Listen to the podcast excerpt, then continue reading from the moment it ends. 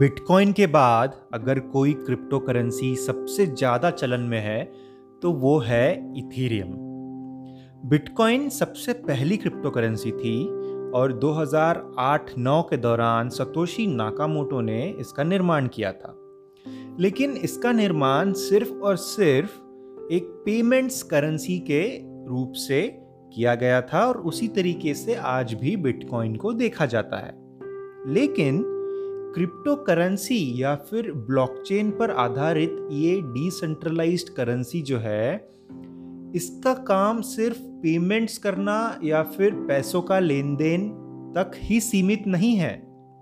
Crypto currencies या फिर blockchain की जो टेक्नोलॉजी है, उसका बहुत बड़ा उपयोग और एक बहुत बड़े लेवल के ऊपर में इसका उपयोग बाकी सभी टेक्नोलॉजीज़ में किया जा रहा है और इसमें सबसे आगे अगर कोई क्रिप्टो करेंसी है तो वो है इथेरियम बिटकॉइन तो नंबर वन क्रिप्टो करेंसी है। अगर आप दुनिया में उसके मार्केट कैप के हिसाब से उसको आके या फिर उसकी पब्लिसिटी के हिसाब से आके या जो न्यूज़ और जो भी अपडेट्स चलते रहते हैं, उसके हिसाब से अगर देखें तो बिटकॉइन सबसे बड़ी क्रिप्टो करेंसी है और नंबर टू पे आती है इथीरियम लेकिन जैसे मैंने कहा क्रिप्टो करेंसी का काम सिर्फ़ पेमेंट्स करना या पैसों का लेन देन करना उतना ही नहीं है।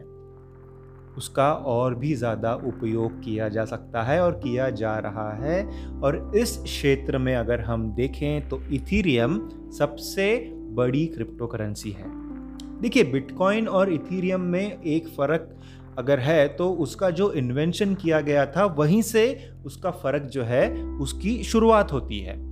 सतोशी नाकामोटो ने 2009 में जब बिटकॉइन का निर्माण किया तो उन्होंने जो वाइट पेपर लिखा था उनकी लैब में, वो एक ऐसा वाइट पेपर था जिसमें आप एक इंसान से दूसरे इंसान को इलेक्ट्रॉनिक कैश ट्रांसफ़र कर सकते हैं और इसीलिए सतोशी नाकामोटो उन्होंने खुद ने ही इस वाइट पेपर का नाम peer to peer electronic cash system ऐसा रखा था।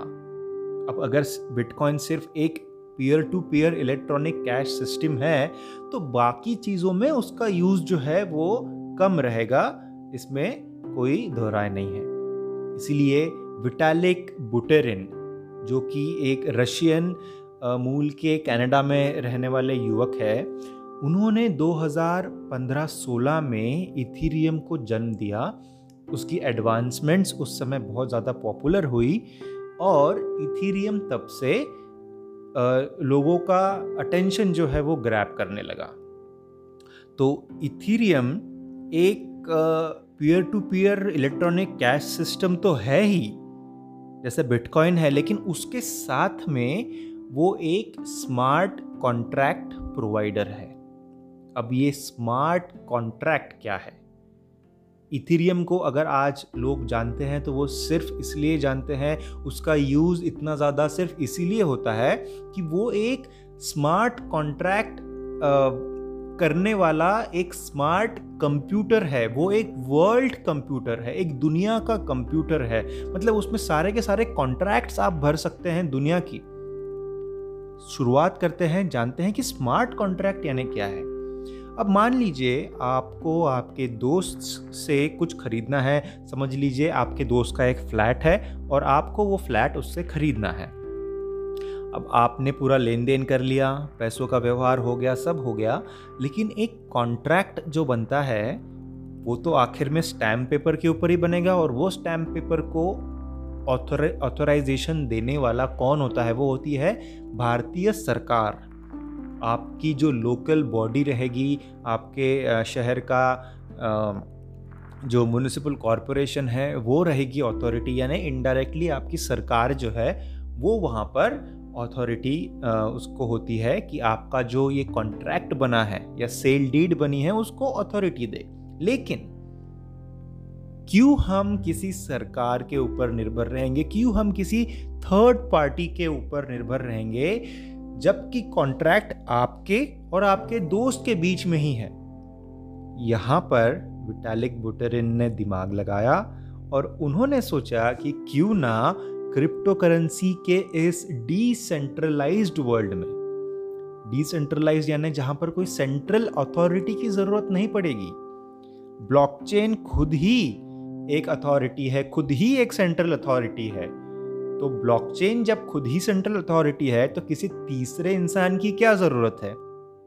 ब्लॉकचेन के अंदर का एक ब्लॉक अगर दूसरे ब्लॉक के साथ में एक कॉन्ट्रैक्ट बना ले तो फिर काम बन जाएगा। किसी तीसरे इंसान को बीच में लाने की और बीच में आने की ज़रूरत नहीं पड़ेगी। इसीलिए ये सारी चीज़ें जो है, इसको इथीरियम ने सपोर्ट करना चालू कर दिया। इथीरियम एक ऐसा नेटवर्क है, एक ऐसा ब्लॉकचेन है, जिसके ऊपर आप स्मार्ट कॉन्ट्रैक्ट जो है, वो लिख सकते हैं। जैसे हमारे एग्ज़ाम्पल में, अगर आपने किसी आपके दोस्त से ज़मीन खरीदी है तो आप एक स्मार्ट कॉन्ट्रैक्ट लिखिए। मतलब एक कॉन्ट्रैक्ट लिखिए, लेकिन वो स्मार्ट कॉन्ट्रैक्ट रहेगा। स्मार्ट कॉन्ट्रैक्ट क्यों रहेगा? क्योंकि वो आप एक कंप्यूटर के फॉर्मेट में लिख रहे हैं। आप एक ब्लॉकचेन की भाषा में लिख रहे हैं। आप पेन और पेपर के ऊपर में वो कॉन्ट्रैक्ट नहीं लिख रहे हैं, आप कंप्यूटर प्रोग्रामिंग के भाषा में वो एक कॉन्ट्रैक्ट लिख रहे हैं और वो कॉन्ट्रैक्ट बनेगा और ब्लॉकचेन के ऊपर में वो कॉन्ट्रैक्ट रजिस्टर हो जाएगा।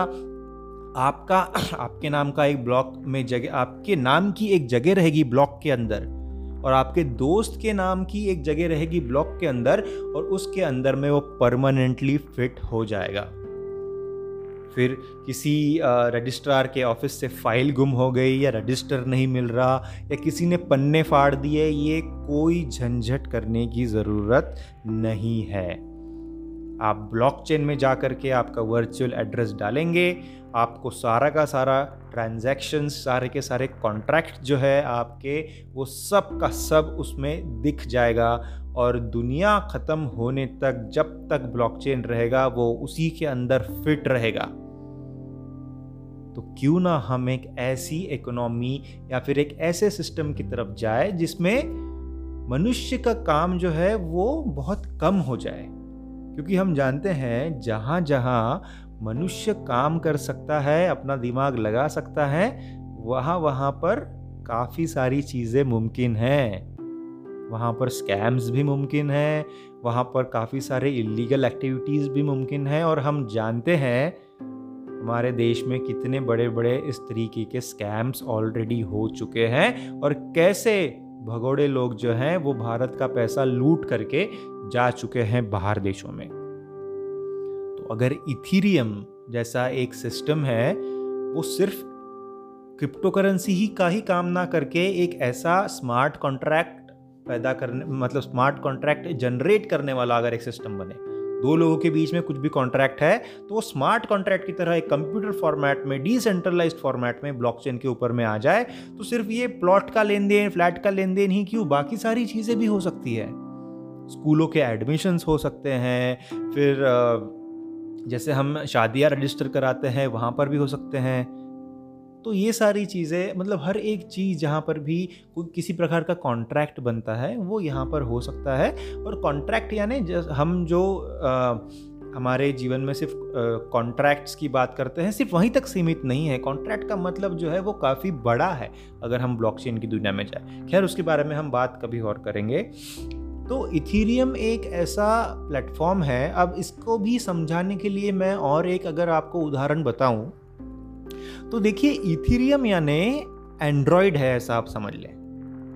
हमारा जो मोबाइल फ़ोन है, दो सिस्टम्स चलते हैं आजकल। एक तो है एप्पल का जो आईओएस है, या फिर एंड्रॉयड है। बराबर? तो एंड्रॉयड के फ़ोन के ऊपर कितनी सारी एप्स चलती है। आप प्ले स्टोर से जा के जो भी ऐप्स डाउनलोड करते हैं, वो सारी की सारी एंड्रॉयड के ऊपर में चलती है। तो वैसा ही अगर आप एक उदाहरण के तौर पे समझे तो इथीरियम को आप एक एंड्रॉयड समझ लीजिए। और इस एंड्रॉयड के ऊपर बहुत सारे अलग अलग क्रिप्टो के प्रोजेक्ट जो है, जो कि एप्स रहेंगे इथीरियम के ऊपर चलने वाले, वो इथीरियम के ऊपर चलने वाले एप्स अलग अलग काम आपको करके देंगे। और ऐसा हो रहा है अभी भी इथीरियम के ऊपर बहुत सारे एप्स यानी बहुत सारे क्रिप्टो प्रोजेक्ट्स बेस्ड है। बहुत सारे क्रिप्टो प्रोजेक्ट्स हैं, जो इथीरियम के सिस्टम को इथीरियम के स्मार्ट कॉन्ट्रैक्ट को इथीरियम के ब्लॉकचेन को, उसका यूज़ करते हैं और अपना काम चलाते हैं। बराबर? अब इसमें, इस, ऐसे जो एप्स बन रहे हैं, उसमें से एक सबसे बड़ी कैटेगरी जो है, वो है डी की। डी का मतलब है डिसेंट्रलाइज्ड फाइनेंस अब इसके ऊपर हम एक दूसरा एपिसोड लेंगे, लेकिन एक शॉर्ट में अगर मैं आपको बताऊँ तो डिसेंट्रलाइज फाइनेंस यानी जो आज हम बैंक में जाते हैं या फिर म्यूचुअल फंड्स खरीदते हैं या स्टॉक्स खरीदते हैं, हमें किसी ना किसी दूसरे ब्रोकर के थ्रू जाना होता है या किसी ना किसी प्लेटफॉर्म के ऊपर जाना होता है राइट हमको स्टॉक्स खरीदने तो हम जेरोदा के ऊपर जाते हैं म्यूचुअल फंड खरीदने हैं तो हम हमारे बैंक के वेबसाइट पर जाते हैं इंटरनेट बैंकिंग यूज़ करते हैं। ये सारी चीज़ें जो तो ये सेंट्रलाइज्ड है। ये सब चीज़ें सेंट्रलाइज्ड है। किसी तीसरे व्यक्ति का आप सहारा लेते हैं और फिर जाके स्टॉक्स खरीदते हैं, फिर म्यूचुअल फंड खरीदते हैं, फिर नेट बैंकिंग यूज़ करते हैं। तो डीफाई जो है, इस प्रॉब्लम को सॉल्व करने के लिए आया है। मतलब डिसेंट्रलाइज्ड फाइनेंस ये एक ब्लॉकचेन के ऊपर आधारित फाइनेंशियल सिस्टम रहेगा, जिसमें आपको लोन चाहिए म्यूचुअल फंड निकालना है, किसी से पैसे लेने हैं, देने हैं, जो भी करना है, वो आप ब्लॉकचेन के ऊपर करेंगे। किसी तीसरे बंदे का कोई इसमें इन्वॉल्वमेंट रहने की ज़रूरत नहीं रहेगी। इसके ऊपर हम एक दूसरा एपिसोड लेंगे, जैसे मैंने कहा। लेकिन डीफाई जो है, वो सबसे ज़्यादा इथीरियम के ऊपर चल रहा है आज के डेट में। अब इथीरियम के इतनी सारी यूज़ केसेस है, लेकिन उसके कुछ प्रॉब्लम्स भी है। ऐसा नहीं है कि इथीरियम जो दुनिया की सबसे सेकंड सबसे बड़ी क्रिप्टो करेंसी है, उसमें कुछ प्रॉब्लम नहीं है। उसमें कुछ प्रॉब्लम्स है। प्रॉब्लम्स ये है कि क्योंकि इतना ज़्यादा यूज़ होता है इथीरियम का नेटवर्क इथीरियम का ब्लॉकचेन इथीरियम का स्मार्ट कॉन्ट्रैक्ट उसके वजह से उसमें होने वाले ट्रांजैक्शंस जो है, वो काफ़ी स्लो हो जाते हैं। कभी कभी एक सेकेंड में दस ट्रांजैक्शंस या पंद्रह ट्रांजैक्शंस इतने कम लेवल पर भी इथीरियम का नेटवर्क जो है वो चोक हो जाता है। ऐसा क्यों होता है? क्योंकि जो इथीरियम की माइनिंग कर रहे हैं, अब माइनिंग करना मतलब इथीरियम पैदा करना इथीरियम को जनरेट करना। जो माइनिंग करते हैं, उनको कुछ ना कुछ उसका रिवॉर्ड चाहिए रहता है राइट वो तो फ्री में माइनिंग नहीं करेंगे। उनको कुछ ना कुछ पैसे चाहिए होते हैं, कुछ ना कुछ रिवॉर्ड चाहिए होता है। तो माइनर जो है, ऐसा जब सिस्टम चोक हो जाता है, जब बहुत स्लो हो जाता है, उस समय माइनर क्या करता है? ज़्यादा पैसे कमाने के चक्कर में अपनी फ़ीस जो है, वो बढ़ा देता है। क्योंकि माइनर को पता है कि वैसे भी सिस्टम स्लो हो चुका है। अब अगर किसी को इस स्लो सिस्टम में भी ट्रांजैक्शंस कराने हैं तो क्यों ना मैं उससे ज़्यादा पैसे लूँ और फिर उसका ट्रांजैक्शन करवा दूँ? इसीलिए माइनर अपने जो इथीरियम जो वो माइन कर रहा है, उसको होल्ड कर लेता है और जिस, जो सबसे ज़्यादा पैसे दे रहा है एक ट्रांजैक्शन के लिए, उसका ट्रांजैक्शन एग्जीक्यूट करता है। तो ये जो चीज़ है, ये सॉल्व करने के लिए विटालिक बुटेरिन और जो इथेरियम की कम्युनिटीज़ हैं, उन लोगों ने कुछ ना कुछ सोल्यूशन निकालने का सोचा। और सॉल्यूशंस कुछ निकले हैं, जैसे कि बीच में एक बर्लिन हार्ट फोर्क हुआ, फिर लंदन हार्ट फोर्क भी अभी प्लानिंग में है। हार्ट फोर्क का मतलब है कि जो ट्रांजैक्शन फ़ीस है, जो माइनर्स और यूज़र्स के बीच की जो फ़ीस होती है, उसको कुछ म्यूचुअल अंडरस्टैंडिंग से कम किया जाए और कुछ चेंजेस लाए जाते हैं इथीरियम के ब्लॉकचेन में। जैसे मान लीजिए, अगर ब्लॉक का साइज़ अभी छोटा है तो ब्लॉक का साइज़ बड़ा किया जाता है और माइनर्स और यूज़र्स के बीच में कुछ म्यूचुअल एग्रीमेंट करके चीज़ों को थोड़ा सेटल डाउन करने की कोशिश की जाती है। ये एक सबसे सिंपल भाषा में मैंने आपको बता दिया कि ये जो बर्लिन हार्ट फोर्क है या लंडन हार्ट फोर्क है, इसका क्या मतलब है। साथ ही में इथीरियम का 2.0 वर्जन जो है, वो भी लॉन्च होने वाला है। अब जब इथेरियम का 2.0 वर्जन जो लॉन्च होगा, उसमें इथीरियम प्रूफ ऑफ़ वर्क यानी पी ओ डब्ल्यू से प्रूफ ऑफ़ स्टेक यानी पी ओ एस में चला जाएगा। अब ये पी ओ डब्ल्यू और पी ओ एस ये सब क्या है, इसके ऊपर भी हम एक दूसरा एपिसोड लेंगे, क्योंकि ये काफ़ी बड़ा कंसेप्ट है। Proof of work proof of stake ये समझना आपको ज़रूरी है। बस कुछ ही दिनों में इसके ऊपर में भी एक एपिसोड हम लेंगे इसी पॉडकास्ट पे, आप ज़रूर देख, सुनिएगा। तो इथीरियम के ये जो चैलेंजेस हैं, जहाँ ट्रांजैक्शंस के स्पीड कम हो जाती है फ़ीस बहुत ज़्यादा लगती है। इसका जो 2.0 वर्जन है, वो लॉन्च होने में भी अभी काफ़ी समय है। इसकी स्केलेबिलिटी कम है, इसकी सिक्योरिटी थोड़ी कम हो जाती है। देखिए, कोई भी चीज़ अगर बहुत ज़्यादा यूज़ में आ जाए तो उसकी सिक्योरिटी और सारी चीज़ें कम हो जाती है। बराबर है। दो हज़ार सत्रह या अठारह इस दौरान में एक चीज़ हुई थी इथीरियम की, जो मैं आपको बताना चाहूँगा, यहाँ पर आपको जानना ज़रूरी है कि एक डी ए ओ करके एक सिस्टम था और उन्होंने काफ़ी सारे पैसे इकट्ठा किए और उन्होंने इस इथीरियम, उस, उन पैसों का जो है वो इथीरियम ख़रीदा था। लेकिन उस समय एक हैकिंग अटेम्प्ट हुआ।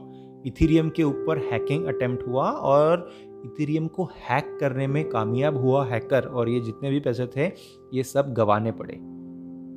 डी के जो इन्वेस्टर्स थे, उनको। तो ऐसे भी चीज़ें हुई है। ये जो ये जो चीज़ हुई थी जो ये हैकिंग अटैम्प्ट हुआ, उसके बाद में इथीरियम के नेटवर्क को दो अलग हिस्सों में डिवाइड किया गया। इथीरियम क्लासिक करके, अगर आप जानते हैं, इथीरियम क्लासिक करके एक नया कॉइन निकला, नई क्रिप्टो करेंसी निकली, जो एक नए सिस्टम पे चला और इथीरियम जो एग्जिस्टिंग सिस्टम है, वो वैसा ही रहा। तो ये दो अलग अलग आज आप देखेंगे तो ये दो अलग अलग क्रिप्टो करेंसीज है। ऐसे ही बिटकॉइन में भी हुआ बिटकॉइन कैश बिटकॉइन गोल्ड ऐसे अलग अलग उसके हार्ड फोर्स निकलते गए और अलग अलग आप कह सकते हैं, एक ही चेन में से एक सब चेन अगर निकलती है तो उस प्रकार से आप उसको समझ सकते हैं। जैसे बिटकॉइन है बिटकॉइन का कुछ चेंज उसमें किया गया तो बिटकॉइन कैश पैदा हुआ। फिर अगर उसको और थोड़ा चेंज करेंगे तो बिटकॉइन गोल्ड पैदा हुआ। तो इस प्रकार से ये एक ही कॉइन के अलग अलग सब कॉइन्स या सब क्रिप्टो करेंसीज बनती जाती है, और ऐसे काफ़ी सारे कॉइन्स हैं। तो इथीरियम को इसकी जो स्केलेबिलिटी है, जो सिक्योरिटी इशू हमने कहा, जो सिस्टम हैक भी होता है, इस सब के ऊपर काम करना है। और इसी बीच में कुछ इथीरियम किलर्स भी आ रहे हैं मार्केट में। अब ये इथीरियम किलर्स यानी कौन है? इथीरियम किलर्स यानी ये वो क्रिप्टो करेंसीज है, जो इथीरियम के एग्जिस्टेंस को चैलेंज कर रहे हैं। जैसे कि पोलका डॉट हो गया, या फिर ई e हो गया। ये दो जो मैंने नाम लिए इनका दावा ये है कि वो इथीरियम से भी अच्छा नेटवर्क बस कुछ ही दिनों में स्थापित कर लेंगे और उसके ऊपर बाकी के जो क्रिप्टो करेंसी के प्रोजेक्ट्स है, वो रन कर पाएँगे। जैसे मैंने कहा एंड्रॉयड है एंड्रॉयड के ऊपर बाकी बहुत सारे ऐप्स चलते हैं। वैसे पोलका डॉट का ये मानना है कि पोलका डॉट के एंड्रॉयड के ऊपर में ये सारे ऐप्स चलेंगे। तो फिर इथीरियम की क्या ज़रूरत है? है ना? तो ये जो प्रोजेक्ट्स नए नए आ रहे हैं, जैसे पोलखा डॉट ई वगैरह है, ये सब इथीरियम किलर्स के नाम से जाने जाते हैं क्रिप्टो करेंसी की दुनिया में। तो ये एक चैलेंजेस भी है इथीरियम को और इथीरियम के बहुत सारे यूज़ केसेस भी है। आज तो मार्केट के आपके हिसाब से सबसे बड़ी क्रिप्टो करेंसी है। बिटकॉइन को तो लोग ऐसे ही खरीद लेते हैं सिर्फ़ नाम से, लेकिन इथीरियम को जो एक समझदार इंसान है, वो इथीरियम ज़रूर ही रखता है अपने पोर्टफोलियो में। मेरे पास में भी कुछ अच्छी रकम के इथेरियम मैंने ख़रीदे हुए थे, बीच में कुछ बेचे भी। अभी भी काफ़ी अच्छी रकम इथेरियम की मैं होल्ड करता हूँ। बिटकॉइन भी है, ज़्यादा नहीं है, थोड़ा ही है, बाकी भी कुछ कॉइन्स मैंने लिए थे अभी, बस तीन चार महीने पहले ही जब थोड़ा नीचे आया था प्राइस, अभी भी काफ़ी नीचे आया है। जैसे मैं ये रिकॉर्ड कर रहा हूँ तो करीबन तेईस बाईस लाख के आसपास बिटकॉइन की प्राइस आ चुकी है, जो कि काफ़ी कम है, लेकिन और भी नीचे आ सकता है बिटकॉइन का प्राइस ऐसा मेरा मानना है। खैर उस उसके बारे में किसी और एपिसोड में बात करेंगे। तो ये बात हुई इथीरियम की। इथीरियम एक बहुत ही प्रॉमिसिंग और अट्रैक्टिव कॉइन है। क्रिप्टो करेंसी को दुन, की दुनिया को चेंज किया है इसने और आगे भी करने का दावा है विटालिक बुटेरिन जो इसके फाउंडर हैं। तो दोस्तों, ये एपिसोड में अगर आपको कुछ वैल्यू एडिशन हुआ होगा क्रिप्टो की दुनिया से आपको कुछ जानकारी मिली होगी जो आप, आपके लिए वैल्यू एडिशन लेकर के आई होगी तो ज़रूर लाइक करिएगा फॉलो करिएगा शेयर सब्सक्राइब कमेंट या बाकी भी कुछ भी करिए, लेकिन सपोर्ट करिए ये पॉडकास्ट को। साथ ही में इंग्लिश का यूट्यूब चैनल भी है, जहाँ पर क्रिप्टो करेंसी के ऊपर कुछ बेहतरीन कंटेंट मैं पोस्ट करता हूँ और वहाँ पर आप कुछ चार्ट्स की स्टडी और बाकी भी चीज़ें देख सकते हैं। तो उस चैनल को भी फॉलो करिए। ये सारी लिंक्स जो है मेरे सोशल मीडिया की ये डिस्क्रिप्शन में नीचे दी हुई है। तो बहुत बहुत धन्यवाद आपका कीमती समय देने के लिए और आखिरी तक इस एपिसोड को सुनने के लिए कोशिश ये रहती है कि जो मन में है एक सिंपल भाषा में मैं आपको समझाने की कोशिश करूँ। देखिए क्रिप्टो करेंसी और फाइनेंस जो है इसको आप अगर बहुत ही आ, क्या कहते हैं फाइनेंशियल जार्गन्स यूज़ करके अगर समझाने की कोशिश करेंगे तो थोड़ा बोरिंग सा हो जाता है। इसीलिए अगर आप आपकी घरगुती भाषा में बोलचाल की भाषा में, रोज़ की बोलचाल की भाषा में अगर बात करके कुछ चीज़ समझाने की कोशिश करते हैं तो थोड़ा इंटरेस्ट बना रहता है और अगर हंड्रेड परसेंट ही नहीं, लेकिन कुछ सत्तर, अस्सी परसेंट आप आपका मैसेज सामने वाले को कन्वे कर ही देते हैं। तो यही कोशिश है कि क्रिप्टो करेंसी और फाइनेंस के जो टॉपिक्स हैं, जैसे पर्सनल फाइनेंस और स्टॉक्स वगैरह की जो बातें हैं, वो एकदम सिंपल और सरल भाषा में मैं आप तक पहुंचाऊं। बहुत बहुत शुक्रिया और मिलेंगे बहुत जल्द। धन्यवाद।